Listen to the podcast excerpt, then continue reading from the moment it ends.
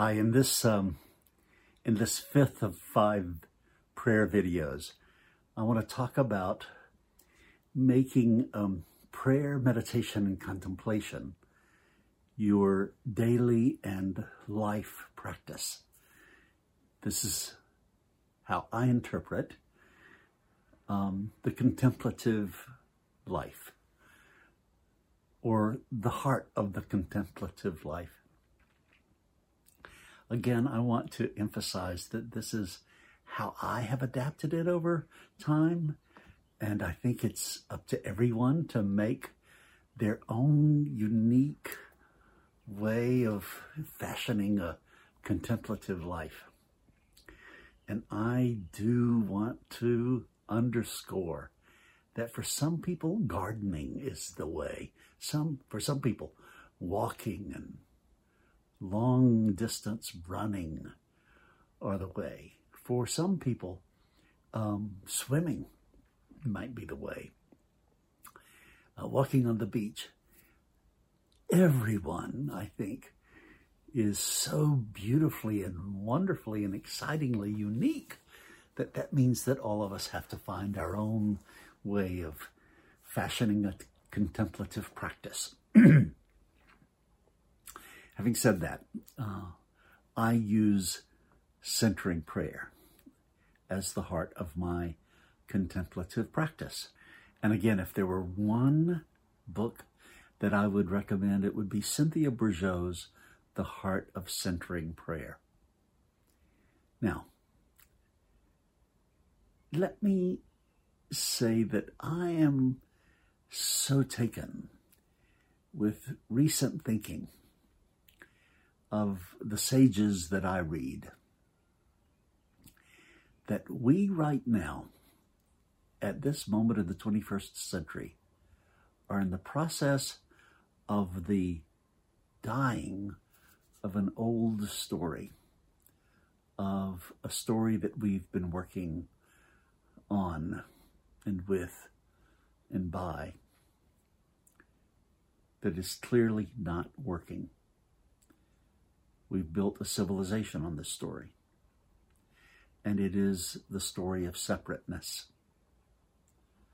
It is the old bad news. It includes um, a sense that there is a hierarchy of persons based on human standards. Um, they're part of who we are biologically, but it's not the most impo- important and ultimate thing to say about us. These things that separate us and divide us.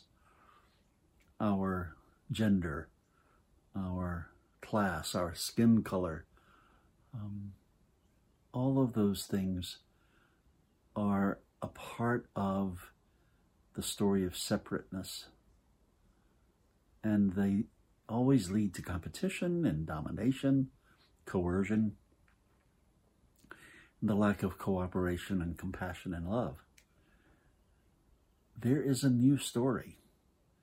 It's an ancient story, and it also has a freshness, a newness. And some call it the story of interbeing. Not that simply we are interlocked, but that we are a part of one another. Uh, some call it uh, the ecological civilization. Uh, ecological because it's not just about the human community, it is about our being enfolded in the entire community of creation.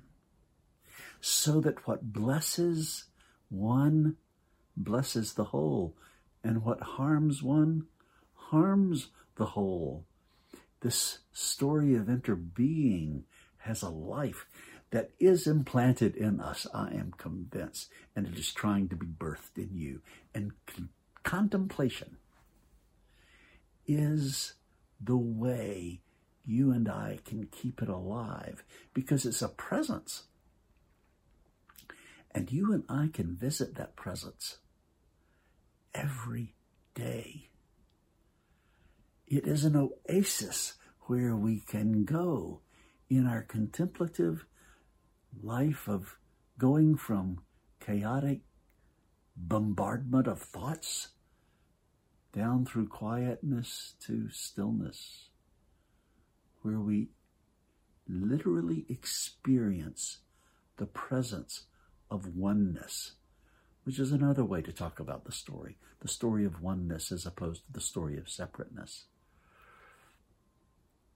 It makes all the difference in the world to me whether I enter the world of my responsibilities and appointments, meetings, Zoom meetings, telephone calls. If I enter into it having had the experience of oneness or interbeing as opposed to living out of my head where ego controls the story of separateness. In the story of interbeing, the story of wholeness, of oneness, the experience of that, there is no uh, ego gratification. the gratification is a sweet experience of our all of all of us belonging to one another. It's just a gift. So what you do is you use your breath and you use your sacred word. And every time during your prayer period, if you use this version, every time you get distracted to go into all the intricacies of an issue or a contest or an idea or a strategy or a plan, you ever so gently return to your sacred word and leave that idea. Now, sometimes those ideas just keep coming back again and again to claim and and to um, kind of seduce you, invite you into getting distracted onto them. And that's why I, I keep my journal with me. Because sometimes I just need to open my eyes, make a note of what that idea is, or that theme, or that thing that I need to remember, and then close the journal and return ever so gently to my sacred word. That is a pattern for every day. When you get triggered, when you get overextended, when you feeling yourself being coercive or judgmental, uh, wanting to take somebody to court instead of take somebody to the banquet of love. You simply, in your heart, return to your sacred word. Be still and know that I am God, or be still and know that I am love, or great is thy faithfulness, or love, or grace, or float, or whatever your sacred word has chosen you. You return to it. And over time, our brains really are plastic, plasticity, neural, neurological plasticity is the word. It changes and it evolves. Instead of being Teflon that sticks onto the negative, I mean, Velcro that sticks onto the negative, your brain can be Teflon that allows the negative to slide off. as we close this fifth in five prayer videos, let us again breathe and meditate together for a minute.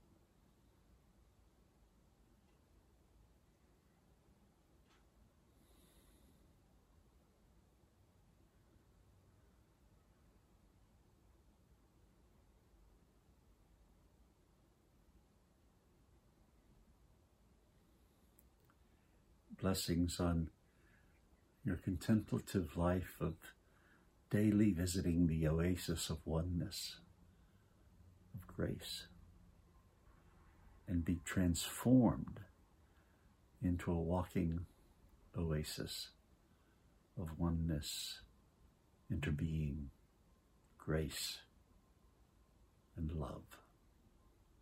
Blessings.